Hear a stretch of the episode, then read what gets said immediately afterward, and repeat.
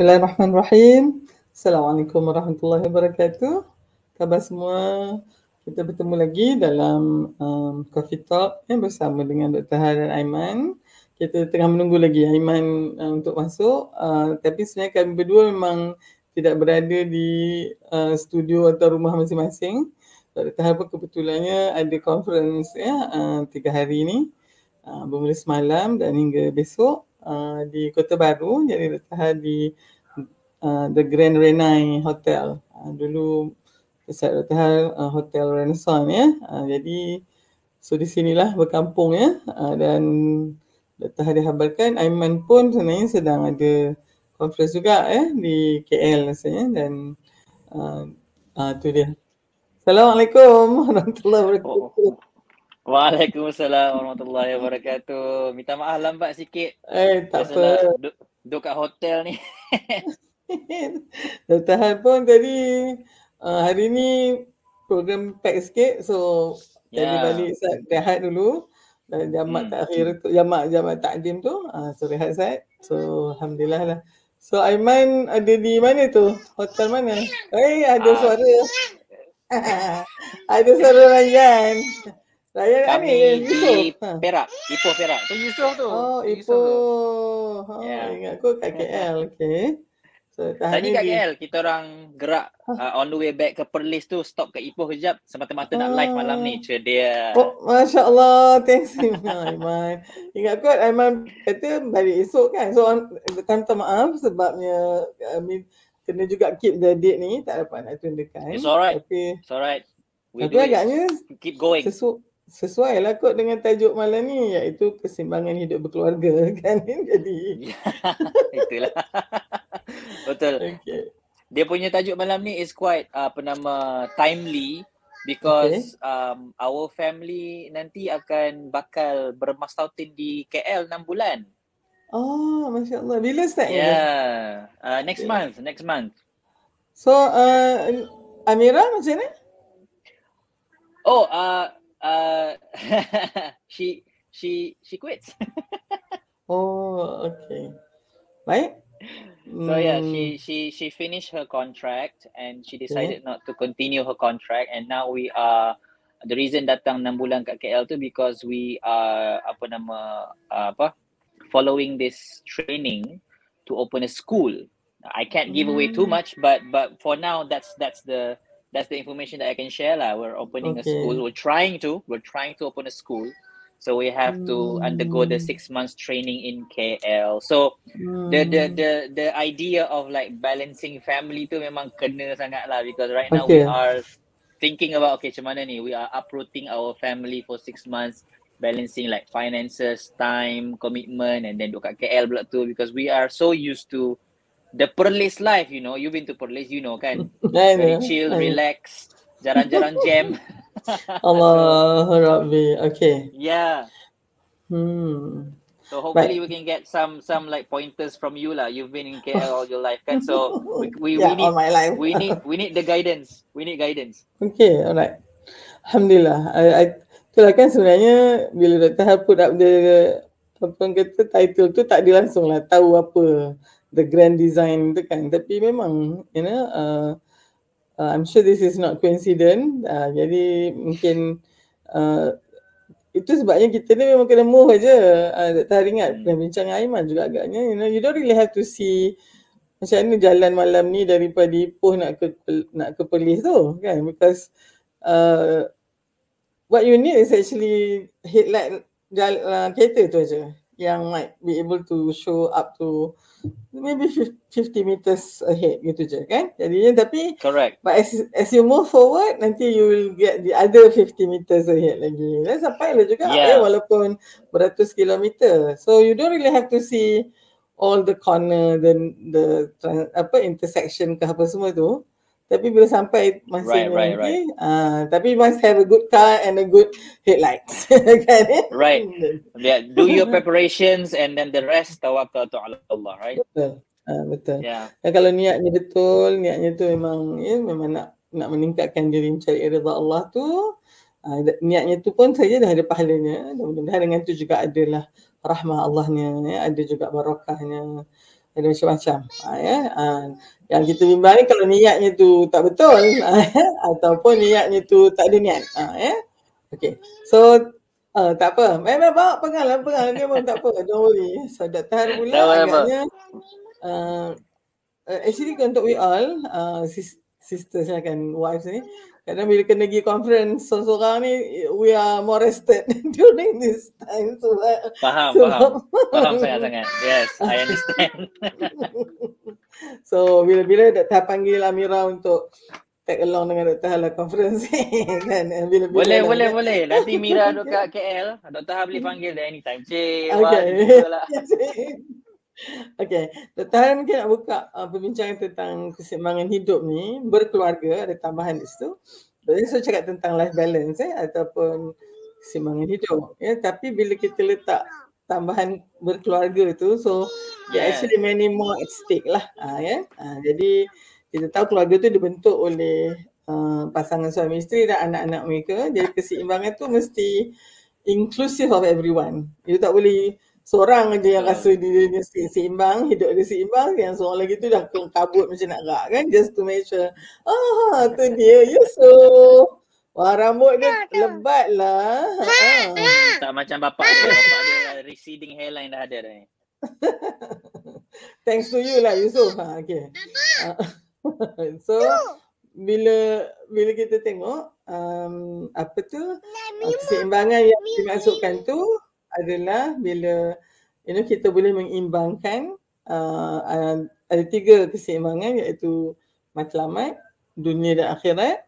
Ya, itu satu. Keduanya, uh, ini, ini generik dulu. Ya, keduanya mesti ada keseimbangan dari sudut prioriti dan keutamaan. Okay. So dan yang ketiga mesti ada keseimbangan sikap. Okay.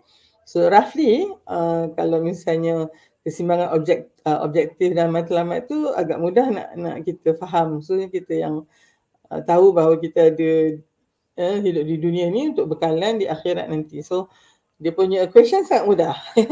Kalau misalnya di dunia ni ya pekerjaan atau apa yang kita nak buat tu baik dan di akhirat juga Allah akan ganjarkan ya pahalanya diberikan hmm. kemuliaan kerana pilihan kita tu maka itulah benda yang mesti kita buat Ya, kita Betul, kena buat ya. selalu. Ha, ya.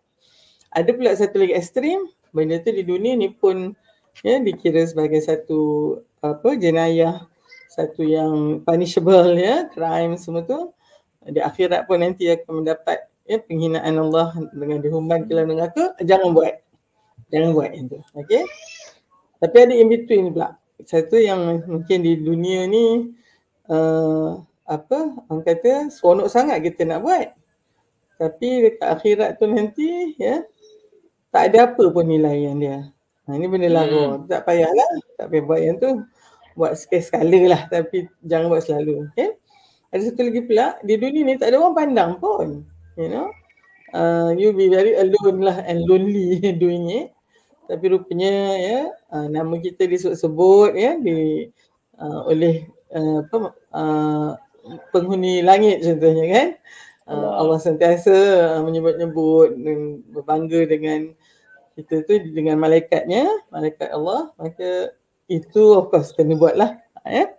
So I think that one uh, kita extend kepada keluarga juga. Kita tahu niat kita berkeluarga tu adalah untuk kebaikan dunia dan akhirat kita. Ya.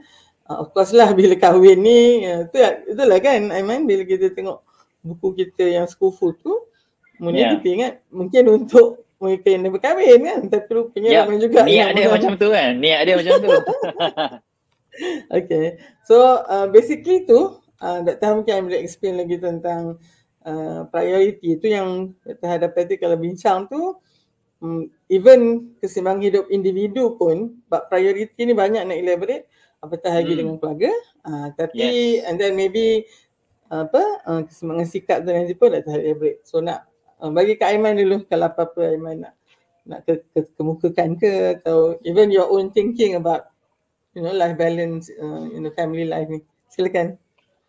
Uh, I like the framework yang balancing ni dia ada tiga aspek yang besar aspek matlamat aspek apa nama apa nama tu uh, keutamaan matlamat priority. Pr- uh, priority ya yeah, priority dan juga attitude i like the framework tu and i think i'm going to use that for my explanation later on but right now in my mind duk fikir analogy macam juggling balls you know ball yeah, jugglers yeah. tu kan I mean in the beginning you only juggle like one ball probably kan. Kalau you student you just focus on study, study, study. And maybe sebagai seorang anak lah. So just two balls like can mm. you can put you can juggle two yeah. balls in the air. Hmm. And once right, you add add on more balls kan, you add on marriage pula and then you add on parenthood pula and then you add on pula this this idea nak buka sekolah pula kan. All this all adding of of of balls requires you to be more skilled you know uh-huh, in yeah. in juggling balls so so just like with right. life as you yeah. add on more stuff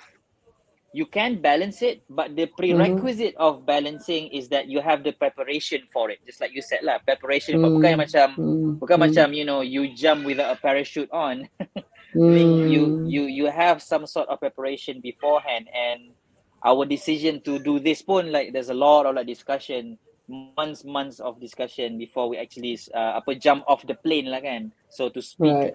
so so the the idea is it's still scary still a scary thing um mm. i mean uh, juggling like uh, work and family pun dah susah dah and then we add on this one one thing even though for just 6 months it's still something that's worth um uh, reflection upon lah so i like the idea of like matlamat clarity because we do think about that you know we do because because if you if we were to be honest kan Dr. Har like hmm.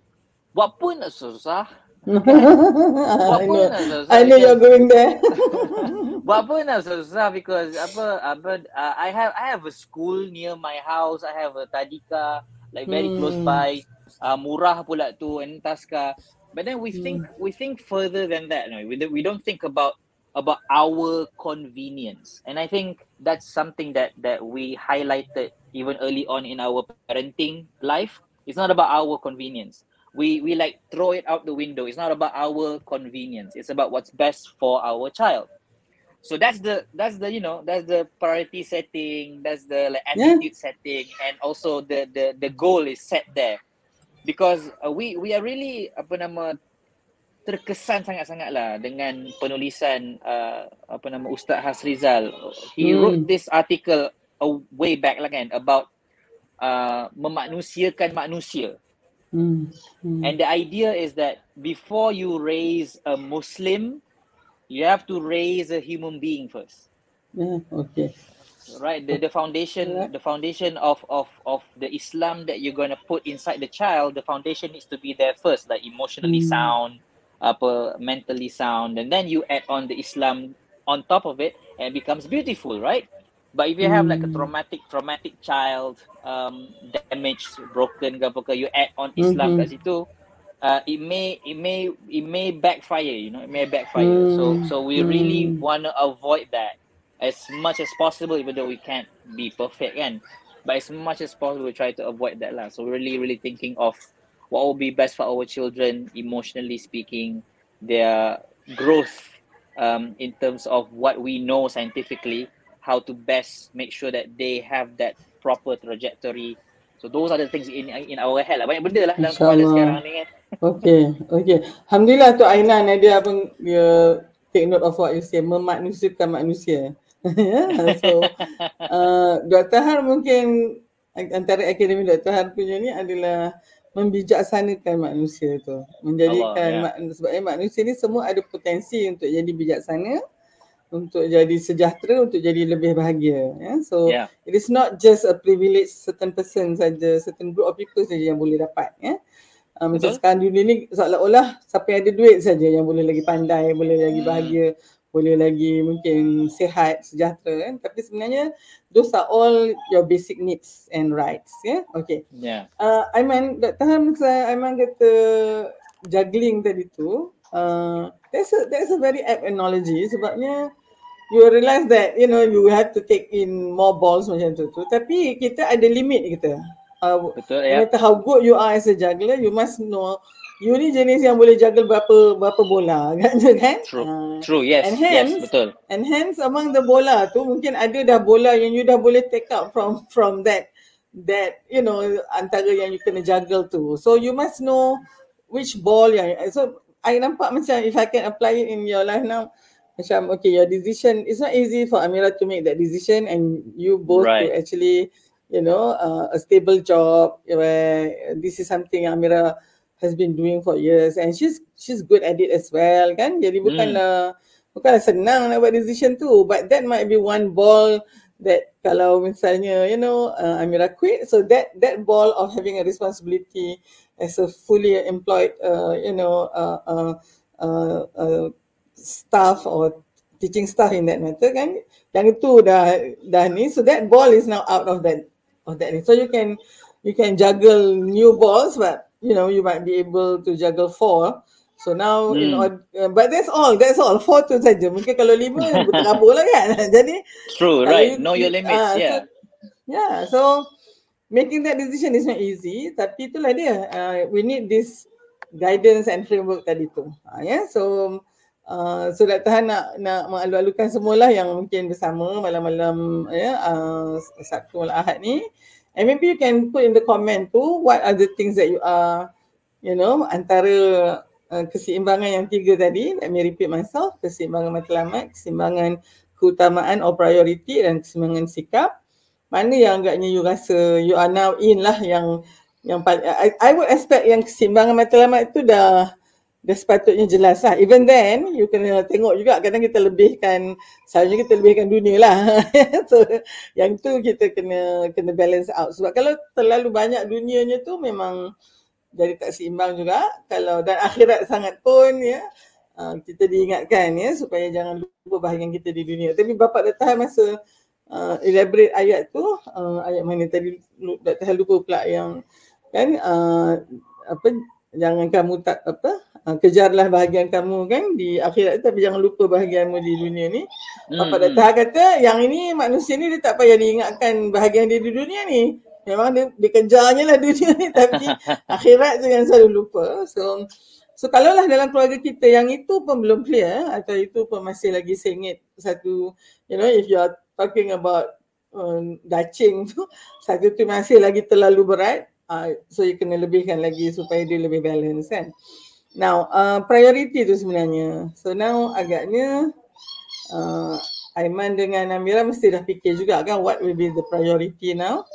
So yeah. obviously both of you might need this this training and not just Aiman saja but Amira juga because it's now going to be you know your uh, husband and wife punya business and and kiranya you know uh, collaboration. So you really need how to do this. So I think this is your priority now.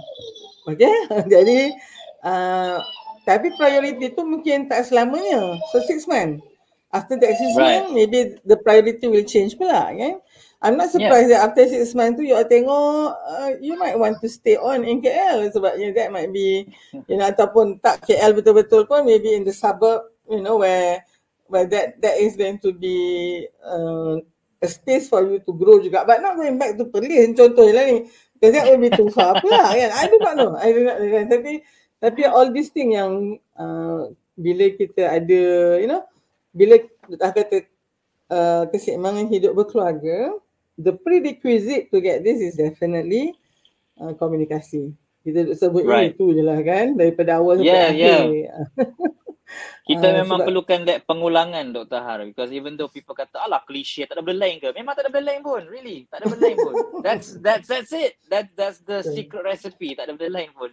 You have to talk it out you have to communicate and it's true you know thinking back about you know Amira's decision to quit it's not it, I mean I mean I I say in a, in a like 3 second sentence but actually it took maybe a year or something of like really really think in and out in and out in and out and she really struggles mm. with it mm. for a very long time but this is something sure, that she really sure. wants to do she really mm-hmm. wants to mm-hmm. do to do it because um she wanted to to channel her you know teaching energy into something that mm. she believes to be more productive and in the okay. long term will be better for our children kan i mean she's a, she's a, she's a teacher through and through memang tu jiwa dia okay. And Okay. and she believes that that that this new platform that we're gonna build is gonna be better for her lah. So Yeah, so yeah, apa it's it's it's tough it's tough you know but but it's a it's a transition period that we have to deal with and it's another another just another another chapter of our of, our- of our like complicated love story that is ongoing this is just another chapter lah Ya, Masya Allah. Dr. Har pun agaknya my own journey dengan Ustaz Zul pun ada lah. You know, when we were your age macam tu, we make some some decision kan. And then I would say masa tu dua orang anak macam tu kan. So we, we decided to uh, Dr. Har dah kena pindah uh, hospital UKM dekat Shiraz. So tu on dekat Keramat. So Ustaz Zul pun dah mula kata memang kena tak boleh lah dia kerja lagi dekat sekolah dekat kawasan sebelah sini ni. So kena dia ambil yang you know dekat Shiraz tu. And then pula hmm, hmm. uh, along jalan Yaakob Latih tu, jalan tenteram tu nama dia, ada banyak sekolah tu. Sekolah teknik ada, sekolah alam syah ada, sekolah sains lagu ada. So dia kata agaknya dia dia patut masuk sekolah ber- berasrama penuh. But that is a big commitment sebab you know cikgu sekolah harian ni dia lain dengan sekolah yang berasrama penuh kan. betul Uh, betul yep Tapi dia being an ustaz and dia memang kata hmm, kalau dapat one of the asrama and jadi warden kat situ so you have you memang ada dah quarters kat dalam. And that would be just macam a throw away from the hospital. Macam kalau bahasa Melayu sepelaung you know. So I think that's just fit pula. Kan jadinya so we actually uh, relocated ourselves to Ceras. Uh, Ustaz tu jadi warden so we got a very spacious uh, apa house rental for Hmm. just a few ringgit a month because you know uh, dan wow it's it's really a very secluded area to raise your children. So anak-anak Dr. Har memang ada ample space nak naik basikal ke nak apa ke within that compound tak risau pun. Uh, Ustaz Zul memang berjalan je kalau nak pergi sekolah ya. Uh, tembok kita juga tu tapi lepas tu uh, pukul 3 dah boleh balik dah. Okay and then Hmm. nanti pukul petang boleh pergi balik. So, dia, dia within the ni space. So Awak tak risau pun jam, Dr. Har pun pergi kerja ya, buat U-turn je saja dah sampai. Uh, so there's a lot of peace of mind masa tu tau. Okay? wow nice And and definitely because sewa rumah kami uh, ni sebab kita tak ada pula pressure nak kena bayar sewa and all that and we manage to Yelah bila dah all dekat situ kan we can set our priorities we manage to buy masa tu lah rumah yang Dr. Har beli satu Ustaz Zul pun beli satu dengan rumah dengan loan yang kita ada kan wow Jadi, alhamdulillah Uh, uh, jadi uh, masa tu mungkin that was a very you know nice arrangement.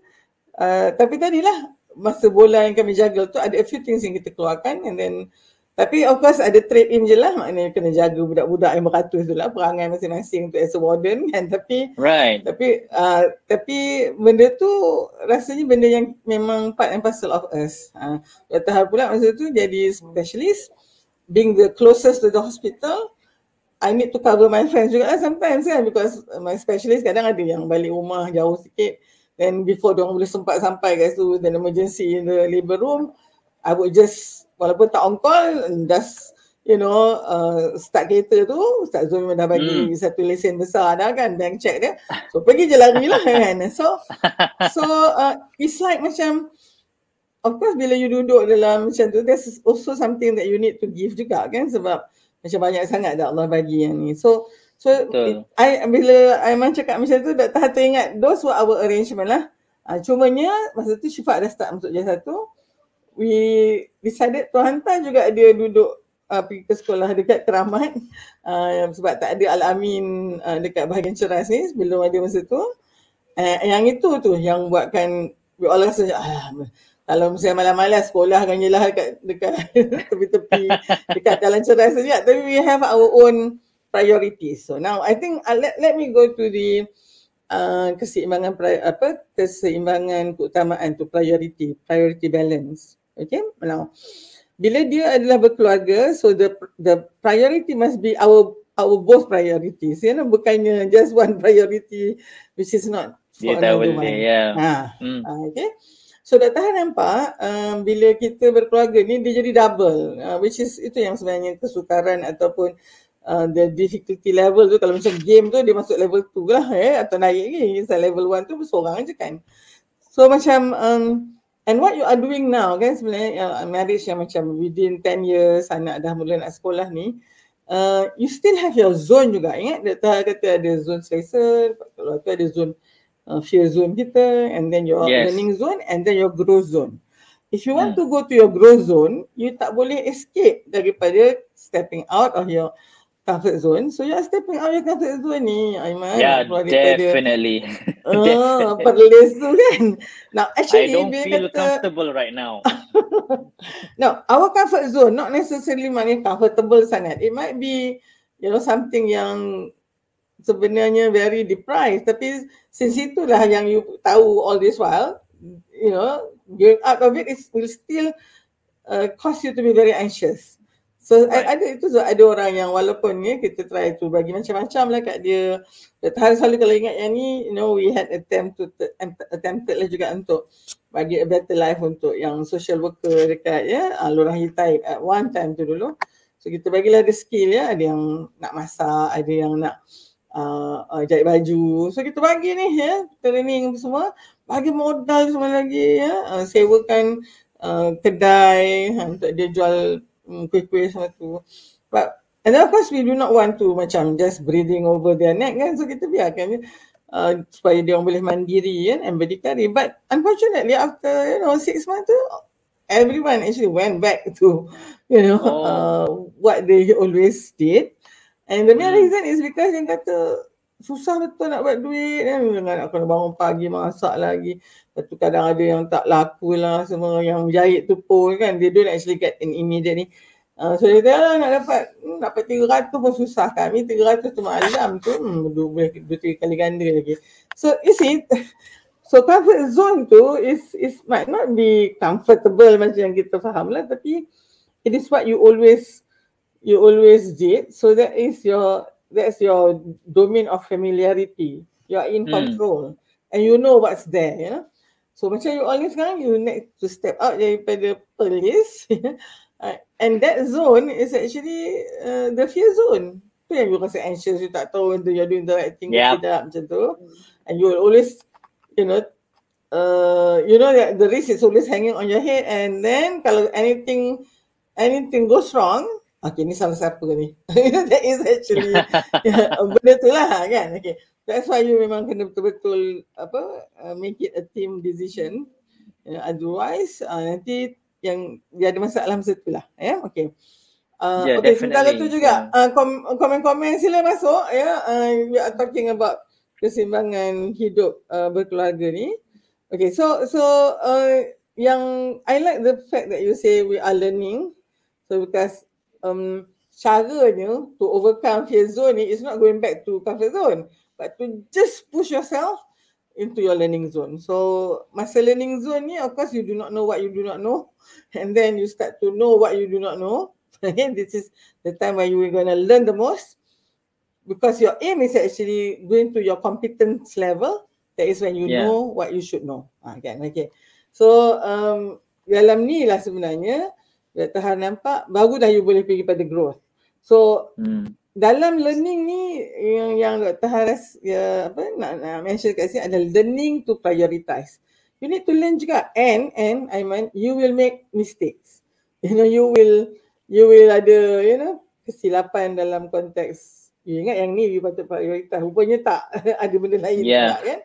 So you must be willing to going through this learning curve um, try and error you both yeah? Uh, then but i'm i'm i'm not worried about you both Ahmad insyaallah. Uh, kalau orang Jawa ni dia satu perkataan ya uh, berayan ya maknanya uh, uh, berayan tu maknanya how do you collaborate as a husband and wife? That word berayan tu dia untuk yang Jawa Dr. Hal mungkin tak, tak guna that ni tapi it is mainly untuk husband and wife. So macam kalau sudah Hal kahwin tu kan my my mother dia dia perhati dia kata mak tengok hal dengan Zul Brian um, baguslah. Ha, maknanya you memang macam banyak give and take lagi macam tu. Ha, yeah? So Good I can see that lah. Yes, ha, maknanya right. ada banyak uh, ada power sharing. Ingat tak Aiman? This is about power sharing. Uh, okay. Yes. Yes, buku uh, skufu tu we try to live by it. Ah, yeah, yeah, Alhamdulillah. And of course, I think one of the reason why it is uh, quite relevant and close to everyone and relatable lah in a way, agaknya sebab we live uh, through those those things that we put in the books, kan? Right. So kita Yeah. kita bukan teori saja lah benda tu. okay? and Uh, bila Dr. Ha kata the fear zone, you know, and the temptation to go back to comfort zone, we felt that. We we like ada ada ketikanya rasa macam should we go through this ataupun just apa just stay kat Perlis hantarlah ke sekolah mana-mana. Uh, I mean to be fair we tried that. We tried that but but apa I won't name any school ke apa ke but the school that we sent um Ryan to it's not it's not um uh, just to make matters short and and just to apa nak nak nak apa respect privacy of of people involved it's not suitable for Ryan lah. Not suitable for Ryan. So that's why we decided uh, Ryan perhaps need uh, Ryan and other kids like Ryan you know? Perhaps need a, a different space that for now is not available in Perlis so we decided to create that space for Ryan and other kids like Ryan in the future. So definitely it's scary and banyak kali kita orang fikir tak payahlah kot tak payahlah kot. I mean I mean it costs money time we have to go to KL we have to uproot ourselves and and this is all these things considering. And we're very comfortable in Perlis. We have we have our own house we love our house the neighborhood and everything. Semua dah ada comel dah. But because we have this you know 10 year goal that we have in mind something in the future that we believe believe to be it will make our life much tranquil in the future. We just have to endure this moment right now. okay, okay. Endure this moment right now of of this this fear and and hardship, uh, which we believe uh, is worth it in the end. We don't know the future. We don't predict the future. We don't know what's going to happen, right? Tetapi kami kami have we, we have that that faith lah. And the thing about keseimbangan when you dah berkeluarga is that apa-apa sahaja keputusan yang kita buat it's never deciding for yourself tau. Like Hmm. apa nama um there's no such thing as I'm I'm making this decision for me tau. Tak ada kaitan dengan you Mm-mm. pun. No no no no. no. Ya, ya, betul. any any decision you make will affect your family right Of and course, and apa like the decision to open a school the decision to quit your job i mean it's a discussion that happens so many uh, months you know and it's not something yang macam uh, Mira just just quit je lah because it makes you happy. No we think about okay what's the what's what's the uh, significance of quitting and what's the effect of quitting and all this stuff. And then family reaction lagi lah you know it's not something that that you you imagine macam when you quit your job family macam woohoo! No obviously family ada juga yang rasa macam what are you, what are you doing are you sure and so also we had to face all of that and it's it's like you said it's it's totally out of our element uh, we like fish out of water but Mm-mm. because because of the three things that you mentioned the the matlamat uh, priority dan juga attitude tu itulah basically I mean it, you, you put it into words lah basically of what we Mm. felt all along is that Mm. we're doing this not for us it's not for Mm. us because macam mana it's for us it's not convenient I mean we don't like the process I mean it's it's difficult it's hard Of course. I mean, we we and and we have the the easy option right there, you know, but but we decided not to take it. So um, uh, we we Okay. we decided this for for the family lah, for for the kids and Hmm. and the next Hmm, generation insyaAllah. that that we may or may not meet. Hopefully, it's sadaqah jariyah that that we can we can you Amin. Know pass Hmm. on beyond our lifetime. Um, but mhm, but yeah, this is all something that is ghaib, you know. You don't see all of this. It's something that is in your head. You're fantasizing about it, but No. you you, bel- you believe it's there. You Uh-uh. believe it's there. It's it's it's it's faith in a way, kan? Cuma yang Yeah, sekarang it's- yang nampak apa? Yang yang nampak paling obvious adalah fear, fear, fear, fear, fear. Ya, ya, Yang ya, tak, nam- ya. yang tak nampak adalah like the light at the end of the tunnel, the hope, yang apa nama the Hmm. reward. You tak nampak yang tu. Which is um which is Hmm. kind of like uh a good representation of life juga actually kan. You Sure, don't sure. see Macam you don't you don't see jannah. The Ah. end of the road. You don't see it. What you see adalah hardship sekarang. You know, Ah. you you may be struggling with your marriage ke, balancing life and work and all this stuff. You, that's what you see. What you don't see is the matlamat at the end. Priority yang kita set tu apa kesan dia. and then hmm. our attitude is for what itu you tak hmm. nampak. So it's really believe in the unseen lah basically. It's like yeah. uh, rukun and, iman. Rukun iman. it, it, it is truly iman driven you know? Uh, and to me if it is iman driven maknanya dia based from iman kita tu uh, uh, dan untuk hasanah dunia dan akhirat uh, hmm. objek uh, keseimbangan matlamat tu kita dah boleh ensure.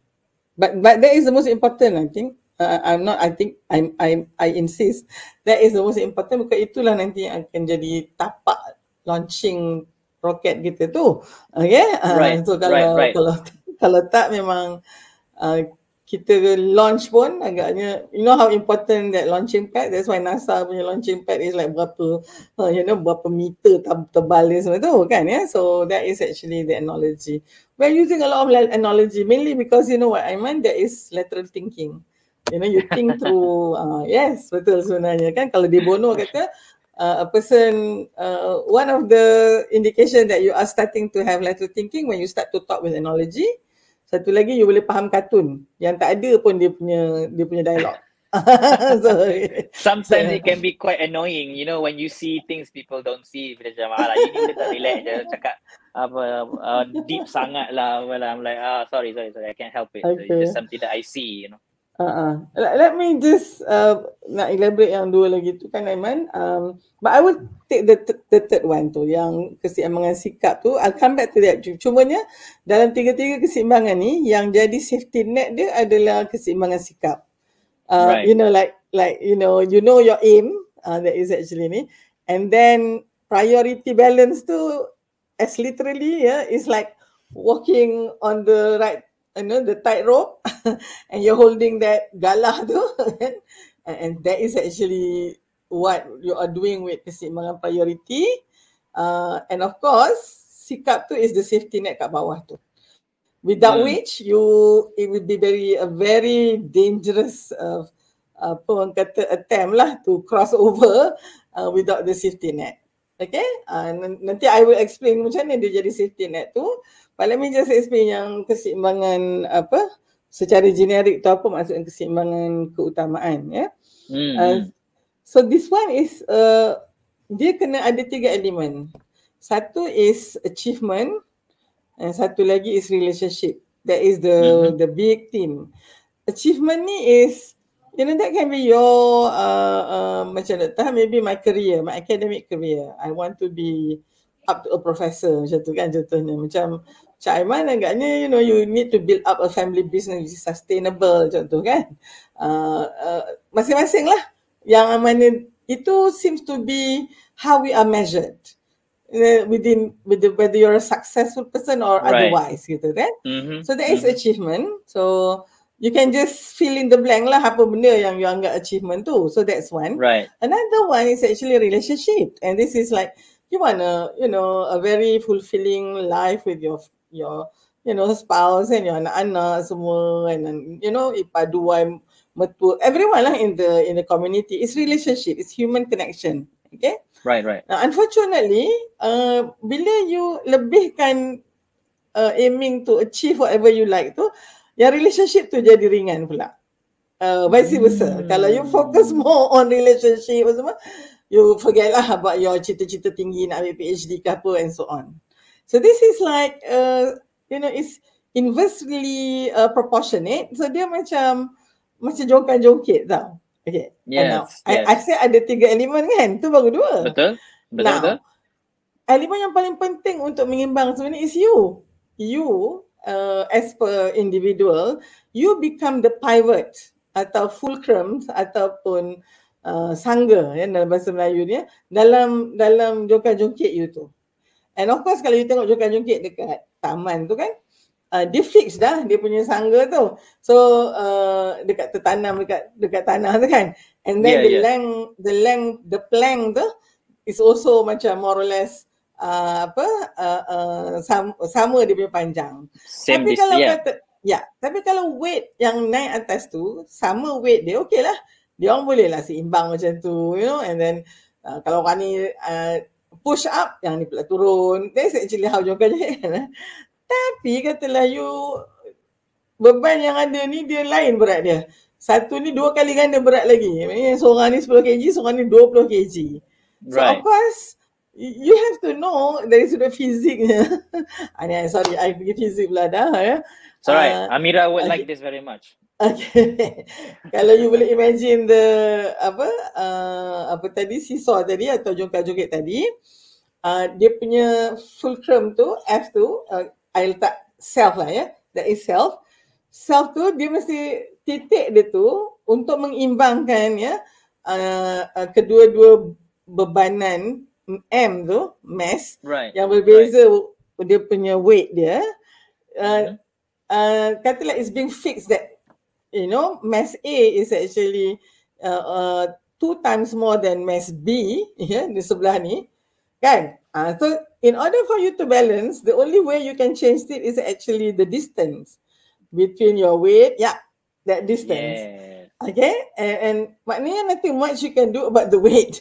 Because sometimes ya, katalah yang yang yang sebelah kanan tu is actually you punya achievement. Yang sebelah kiri tu is actually your relationship, your family. I selalu buat macam ni lah. This is my my career and this is my family contohnya kan. So ada masa family really needs you, you know. Uh, and, and and it's become so heavy ya nak sakit ke ataupun you know ada one of your parents is really and you are the one who you know sandwich generation kan kata kan so at that point of time you have to move close to your the weight yang berat tu. Yeah and then yang achievement atau career tu dia memang kena delegate to some other people ke or maybe the next two years tu kita tak fokus sangat yang itu. That is not your priority okay? Otherwise right. kalau you still pergi dekat sini ni benda yang sebelah lagi tu memang terbarai lah kan ya? yeah? Hmm. But then, but then there are times when katalah you, you punya achievement or you punya career ni requires your attention. Satu contoh yang tahap lagi is like my PhD student. Dia ada lagi satu je semester nak habiskan dia punya tugas sikit je lagi. Uh, so yang itu tu, uh, dia memang kena pergi dekat dengan dia punya achievement. And you know anak dia maybe dua orang kena hantar pergi mak mentua dia. You know seorang lagi kena ni. Dia jaga yang kecil je. Uh, uh, sebab dia kena unload yang tu tu. Ya yeah, sebab dia kena supaya benda tu tak jadi berat sangat. Okay, so while dia uh, this ability uh, to move around ni sangat penting. And now when you're talking about hidup kesimbangan hidup berkeluarga, that that movement around tu kena you all berdua. you tak boleh tinggal seorang, you know, uh, shouldering the other beban tu. So so I think uh, Dr. Han nampak itu sebenarnya yang very challenging you know uh, sometimes kalau kita beratkan sangat sampai family aja itulah you pun mungkin ya yeah, mungkin habis degree tapi tak dapatlah nak kembangkan you punya you punya diri tu ya yeah? right hmm. tak boleh lah buat master tak boleh lah PhD mungkin ada yang kata lah tak payahlah master tu most of the people who decided to put aside you know all those uh, plan to further their study is because they are very much you know uh, heavy towards yang tu tu And yeah. family ni pula dia macam ni, dia tidak akan ringan kalau kita tak make that decision. Dia akan bertambah je lah ha, sebenarnya ha, kan. Uh, and of course, uh, ini juga antaranya macam kata, Aiman dulu ke Amira dulu? Yang tu pun kena juga because you tak boleh buat dua-dua sekali. Ada orang yang buat dua-dua sekali, I know. Uh, this is this is exceptional, the the outliers. Tapi most of the time, kalau you, uh, of course ya, orang yang mungkin dua-dua buat PhD macam tu, the pressure on on the family tu is tremendous right. sebenarnya. Kan, cannot imagine, cannot imagine. so, and then it's up to you lah. Uh, kita mungkin boleh juga buat yang kita kata, tapi you have to be ready juga untuk untuk face the aftermath tu. Ya, yeah, the consequences tu lah. Uh, kan ya. Yeah? Most of the time maybe it's a form of neglect juga to the family kan sebab both of you are always here contohnya kan ya. Yeah? Jadi and, and I I don't think whether you know if it it is causing a long-term uh, effect yeah, and complication to any one of the family members, especially anak-anak, I don't know whether that is really a risk worth taking. Tu, tu Dr. Har just saying it like that because untuk Dr. Har, memang Dr. Har habiskan dulu and then baru Ustaz Zul macam tu kan. Yeah? Uh, mm. So, uh, uh, and how, how how does how does that affect the family if I may ask from your experience okay. like when you when you do, right. do, do that arrangement okay as a, as a medical doctor I cannot I cannot avoid those, you know, requirement, especially when nak jadi pakar. The requirement is that every three days I would be doing my call. So Betul. kalau I have to macam nak pergi somewhere ke, I might be doing call every day, you know, just to cover that thing up. Okay, because we have basically have like least 10 calls a month. Jadi, uh, yeah, that is a, that is my life. And imagine kalau Ustaz Zul dia tak dia tak internalize that, you know, dia so dia kena make do lah and know that I wouldn't be at home, ya. Yeah. Seminggu tu maybe dua dua malam I tak ada kan. Uh, jadi uh, itu satu. Uh, so kalau orang macam maaf siapa yang dengar ni kalau macam tu ke? Eh, kalau I tak boleh lah. Memang tak boleh lah kan. Eh? Tapi kalau misalnya in this case, uh, ya, Alhamdulillah Ustaz Zul dia boleh bear that. I remember in the four years that I'm training tu, ah, itu lagi lah, ya Allah cuti pun tak ada, you know, I'm on call every other weekend contohnya. Oh, ya Allah, I tengok kan dia sabar betul ya. Ha, ya, sabar betul. Tapi dia punya principle, tak apa hal, tak lama ni. Dalam empat, empat, empat tahun ni. So it become a motivation for me to complete my training within four days eh four sorry four years four years not yeah. not even extra a day. Apa tak maksud dia. Sebabnya I don't think that's really fair untuk you know my family yang yang give me that that ni kan. Okay. So and then it's not Ustaz Zul. Everybody lah in the family is affected kan. Ya yeah? mak mentua je lagi dengan my own mother. Adik beradik I semua come. We have to come in together now. Lepas daripada tu of course I have more freedom in sense I'm now a, a specialist. So I punya requirement tu taklah kerap sangat macam tu. And even when I'm on call I can actually tu sebab tu we decided that we move closer to the hospital. So I boleh balik rumah. Uh, macam kawan I yang memang duduk kelang ke apa masa punya call especially dia stay in. Sebab nak nak balik nak datang daripada rumah tu memang jauh sangat kan ya? Uh, hmm. jadi uh, so yang itu I masukkan whereby you you kena discuss and you need to change your priority. And then I remember saya jadi specialist tu saya actually dapat offer untuk jadi uh, apa? Uh, pindah ke Labuan SI kat uh, sekolah asrama di sana. Uh, which is actually macam dari sudut ranking tu kenaikan pangkat jugalah kan. Yeah. tapi tapi I was all prepared sebenarnya. Kalau dia kena pindah juga ke Labuan tu I resign daripada UKM ni sebab tak boleh bawa UKM pergi Labuan kan. So tapi of course like Zul kata no dia kata tak boleh relocate. So dia dia tolak yang tu.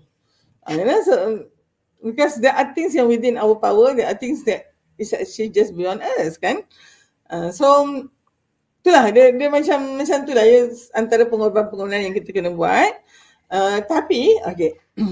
uh, I ni pula jenis yang ada 5 years each tau. I tak boleh buat satu benda within 5 years and then dia start lah gatal nak buat benda lain. And then I realise that I am not just a clinician, I I am also very interested into education. Uh, so masa 2005 I dah mula banyak buat more medical education. And so I realized that I had to be full time in medical education.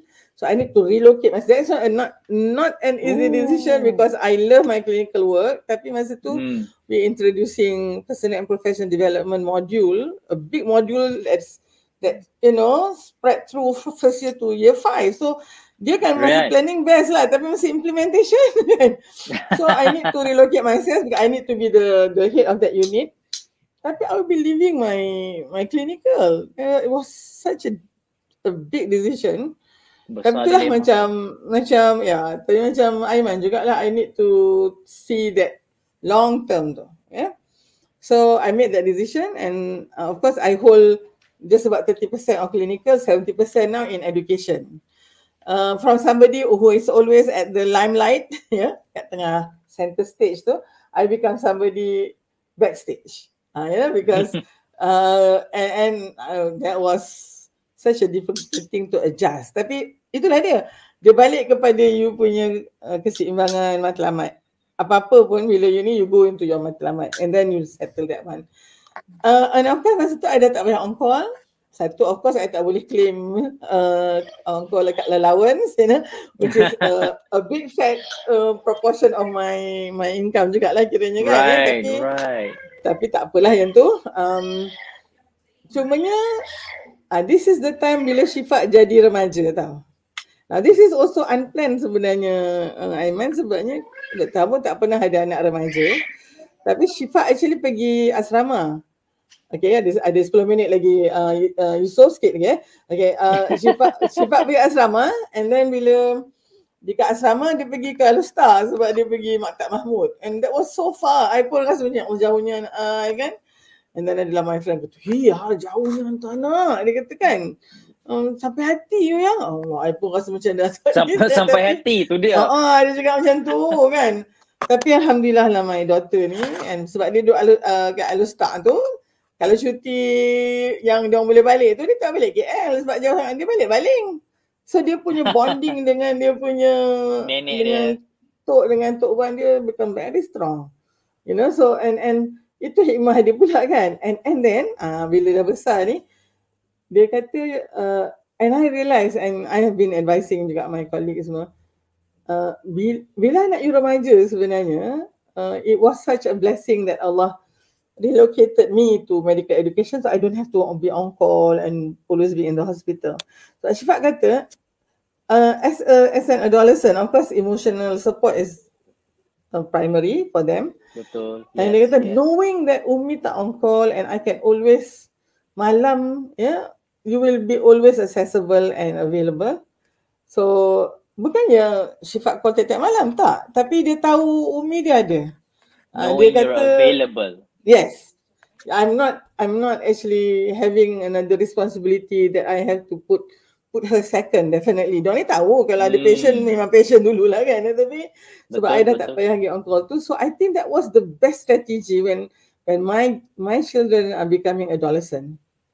You know? So Okay. rupanya ni ini nasihat maybe untuk the you know the working mother. You all boleh lah. Actually kan bila anak kecil-kecil tu kerja lah. Tak apa. Because anak you tu masih you boleh delegatekan untuk yeah, uh, uh, especially of course a responsible caregiver yang lain kan yang boleh tolong you gitu kan. Tapi when they are adolescent, contrary to what you believe that they are now more independent, you don't have to really think hard. You can go back to work ke, or you can even pursue what you like. No, no, no, no. I, I, I beg to differ. You kena available even though not maybe physically je macam tu. So uh, where I would like to just conclude untuk apa priority balance as a family ni uh, is is seriously seriously not just talking kat mulut je tau that you are my priority. You have to really change it. So I think uh, Aiman and Amira kan, I'm sure she's listening. Uh, the fact that you all are making all this is actually uh, uh, un- especially you kata untuk Ryan untuk Yusuf kan so it's InsyaAllah it's going to be when you are my age, you're going to look back and say that that was the best decision to make. Okay. Sekarang mungkin tak nampak lagi lah. Uh, okay. Uh, okay, let me just conclude.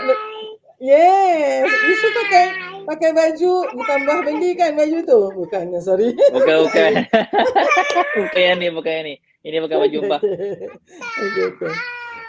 Yeah. Okay, Mbak nak cakap pasal um, apa um, uh, attitude balance.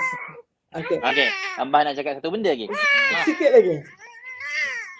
Ah, tak apa, tak apa. Aiman pegang. Okay. Attitude balance ni, as I said, it is actually your safety net because ini, this is actually for you to be prepared. No matter how much you prepare, you have to be prepared for the unexpected. You know, uh, this is this is kadar dan kadar lah. Kita yakin dengan kadar dan kadar Allah. Kita plan, tapi Allah punya plan is better. And yang tu sebenarnya kalau you tak ada this attitude balance, susah juga tu. Uh, you know, because you will make wrong decision. You tak tahu pun this is coming. Tapi kalau you ada this attitude balance, okay, you of course terkesan, terkentak lah juga bila you jatuh tu kan. Tapi it's a safety net. It will actually, you know, uh, uh, absorb that that shock. Ah ya. Ah, jadi kat situ tu Dr. Han dapat this uh, attitude balance maybe the the last among the three balance. But I realised that after the the attitude balance maknanya kita plan. We are of course we plan but we must be prepared for the unplanned. We are disciplined. We are you know always uh, you know uh, be calculative on all our steps and our risk. Tapi there will still be you know something which is unexpected and spontaneous so you have to be flexible not to be too rigid yang ni yang buat kamu depressed sekarang tu sebab you tak expect yang tu tapi you dapat lain macam tu kan So insyaAllah uh, uh, Aiman, Dr. Hajar wrap up je lah ya. Uh, I think this is uh, macam mana pun kita cakap berjam-jam pun you have to be this one yang you kena really experience ini lah. And then baru you you know hopefully with our discussion ni kan kita aware of you know kalau katalah ada some of you yang rasa very imbalanced in your life uh, maybe you need to look into this framework. Most of the time is the priority balance. Uh, yeah? Uh, and this is always like you prioritize other people aja. You tak prioritize pun your self care and everything. Uh, itu pun susah juga. Uh, yeah? Uh, and of course kalau you all ada dah this priority balance or more or less you kata you dah you dah get a hang of it the next thing is actually your attitude balance. The attitude balance ni is like, Ya Allah, this is ya, ikhtiar kita. Uh, we do it the best we know how. But you are the best planner. Bila you cakap macam tu, janganlah pula kalau apa yang nak dapat tu tak dapat, you marah pula. Tak boleh lah kan. Sebab you kata, you have you have leave it to Allah kan. Ya? Um, kita bila tawakal tu konsepnya adalah uh, you dah buat apa you level best and then Allah yang tentukan. Uh, ya. Tapi kalau kata Allah tentukan memang bukan sekarang, terimalah. Ha, janganlah pula kata komplain pula. So yang tu tu bukan bukan tawakal yang yang dikendaki. So I think Alhamdulillah Iman, uh, I hope it is something to, you know, for you and Amira to discuss with. All the best, yeah. And then I think selalunya satu lagi, bisa all this planning and priority balance lah, balancing ni. Of course we need to yeah, minta doa daripada orang ramai. Your parents and Amira's parents punya doa is very very important. Um, because kalau tak tu nanti apa pun jadi kat you dia orang akan kata ha itulah hari tu duk habaq dah apa siapa. Ha tu kita alamak kan. So um, restu dari dia orang. Uh, kita jadi mak ayah ni uh, apa tu Aiman. Uh, kita kita tak boleh nak kontrol sangat dah, you know. But you know, seeing you all going into all this new venture is really very, you know, induce a lot of anxiety on us as well. Ya. Jadi, uh, the doa is actually untuk kami berikan doa tu dan juga untuk kami sendiri lah. You know, that we know Allah tidak akan, ya, tak akan tinggalkan anak-anak kita dalam all dia punya, dia punya planning. Okay. Yes, Aiman, maybe, um, you know, one or two words from you to conclude. The, the, the one thing that's, that, that uh, stuck with me until now is the analogy of jongkan jongkit tu. I think I think a lot of people, ramai orang dia dia menggunakan model jongkan jongkit yang fix. Fulcrum dia tak boleh berubah macam dekat banyak playground kita sekarang kan jongkan jongkit tu memanglah for safety reason we understand lah kan tapi fulcrum dia tak berubah. So apa yang berubah adalah the weight of the two ends tu kan. Tapi in reality, kita tak kawal weight of the two ends tu. Like for example, ada ketika bila hmm. anak kita memerlukan kita, we don't control that. It it benda tu berlaku kan. Anak hmm. sakit for example. So weight dia lagi banyak dekat situ. Kan? So kita tak kawal benda tu. Yang kita kawal adalah fulcrum kita tu bergerak ke mana. So the mindset yang kita perlu buat adalah the the uh, the mindset of being adaptable lah, flexible kepada keadaan semasa supaya kita boleh uh, pivot kepada yang mana lebih berat. Like uh, right now yang lebih berat bagi kami adalah education dan well-being anak, right? So so we pivot kat situ. And any pivot kita buat mengubah anything, any adaptation effort yang kita buat akan ada konsekuensi kepada benda-benda lain. Dia bukannya in isolation lah kan. You ubah, katakanlah you ubah this one thing, dia akan efek banyak benda lain. Kan dia akan efek like kewangan, akan efek family, akan efek itu, ini, itu, ini. So it's something yang yang we have to keep in mind, obviously. Jangan buat benda tu membabi buta. At the same time, fahami juga, okay, um, saya buat benda ini, akan ada kesan ini. Ya, kesan itu menyakitkan, sometimes, tetapi kerana tujuan kita buat benda tu, matlamatnya, prioriti kita buat benda tu, keutamaannya adalah untuk benda yang lebih besar daripada diri kita. So we make the decision a decision anyway, despite the difficulty lah. So the idea of jongkat jongkit yang pivot dia boleh gerak is the is the framework that I'm using right now in my mind lah. So you can't be fixed and hoping yang selalu Bella macam ni je, comel je, 50-50, 50-50. Okay. There's no such thing as that. Dia tak Okay. tu. So you have to adapt lah. Right. you have to adapt. Yeah, and Yusuf needs you now. So tak apa. Okay, kita dah habis. Okay. okay, thanks Aiman. Masya Allah. Thanks for your time juga. Mana Ryan? Uh, Mbah nampak dia punya badan tadi sikit. Yan, Ayan. Yan Mbah nak tengok. Mbah nak tengok. Oh, Ryan? Mbah nak tengok Okay. Ayan sekejap eh. All the Kita best buka. Kita minta doa. Okay. nampak, ba- nampak tak nampak kepala. Okay. Tak nampak kepala sayang. Okay Ryan. Alhamdulillah. tak dengar kan? tak apa. Nanti bila datang KL, datang rumah Mbah. Okay. Alright. Okay, Assalamualaikum. insyaAllah. Thanks. Waalaikumsalam. Saya salam kat Amira ya. Okay. Assalamualaikum.